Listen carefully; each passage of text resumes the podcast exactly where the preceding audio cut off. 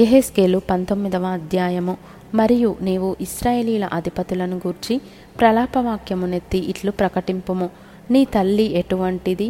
ఆడుసింహము వంటిది. ఆడుసింహముల మధ్య పండుకొనెను, కొదమసింహముల మధ్య తన పిల్లలను పెంచెను. వాటిలో ఒకదానిని అది పెంచగా అది కొదమసింహమై వేటాడ నేర్చుకొని మనుషులను భక్షించునదాయెను.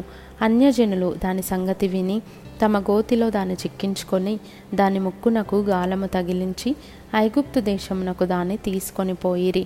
తల్లి దాన్ని కనిపెట్టి తన ఆశ భంగమాయనని తెలుసుకొని తన పిల్లలలో మరి ఒక దాన్ని చేపట్టి దాన్ని పెంచి కొదమసింహముగా చేసెను.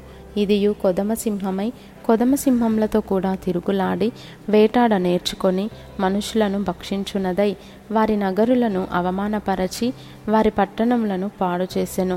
దాని గర్జన ధ్వనికి దేశమును అందులోనున్న సమస్తమును పాడాయెను. నలుదిక్కుల దేశపు జనులందరూ దాని పట్టుకొనుటకు పొంచి యుండి ఉరినొగ్గగా అది వారి గోతిలో చిక్కెను. అప్పుడు వారు దాని ముక్కునకు గాలము తగిలించి దానిని బోనులో పెట్టి బబులోను రాజునొద్దకు తీసుకొని పోయి అతనికి అప్పగించిరి.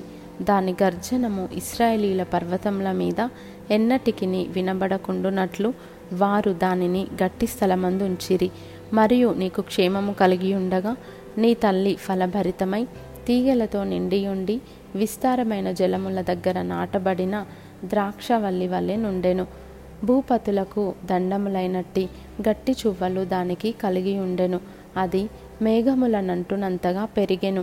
విస్తారమైన దాని కొమ్మలు బహు ఎత్తుగా కనబడెను. అయితే బహు రౌద్రము చేత అది పెరికివేయబడినదై నేల మీద పడవేయబడెను. తూర్పుగాలి విసరగా దాని పండ్లు వాడెను, మరియు దాని గట్టి చువ్వలు తెగి వాడిపోయి అగ్నిచేత కాల్చబడెను. ఇప్పుడు అది అరణ్యములో మిక్కిలి ఎండిపోయి నిర్జల స్థలములలో నాటబడి ఉన్నది. మరియు దాని కొమ్మల చువ్వలలో నుండి అగ్ని బయలుదేరుచు దాని పండ్లను దహించుచున్నది గనుక రాజదండమునకు తగిన గట్టి చువ్వ ఒకటియు విడువబడలేదు.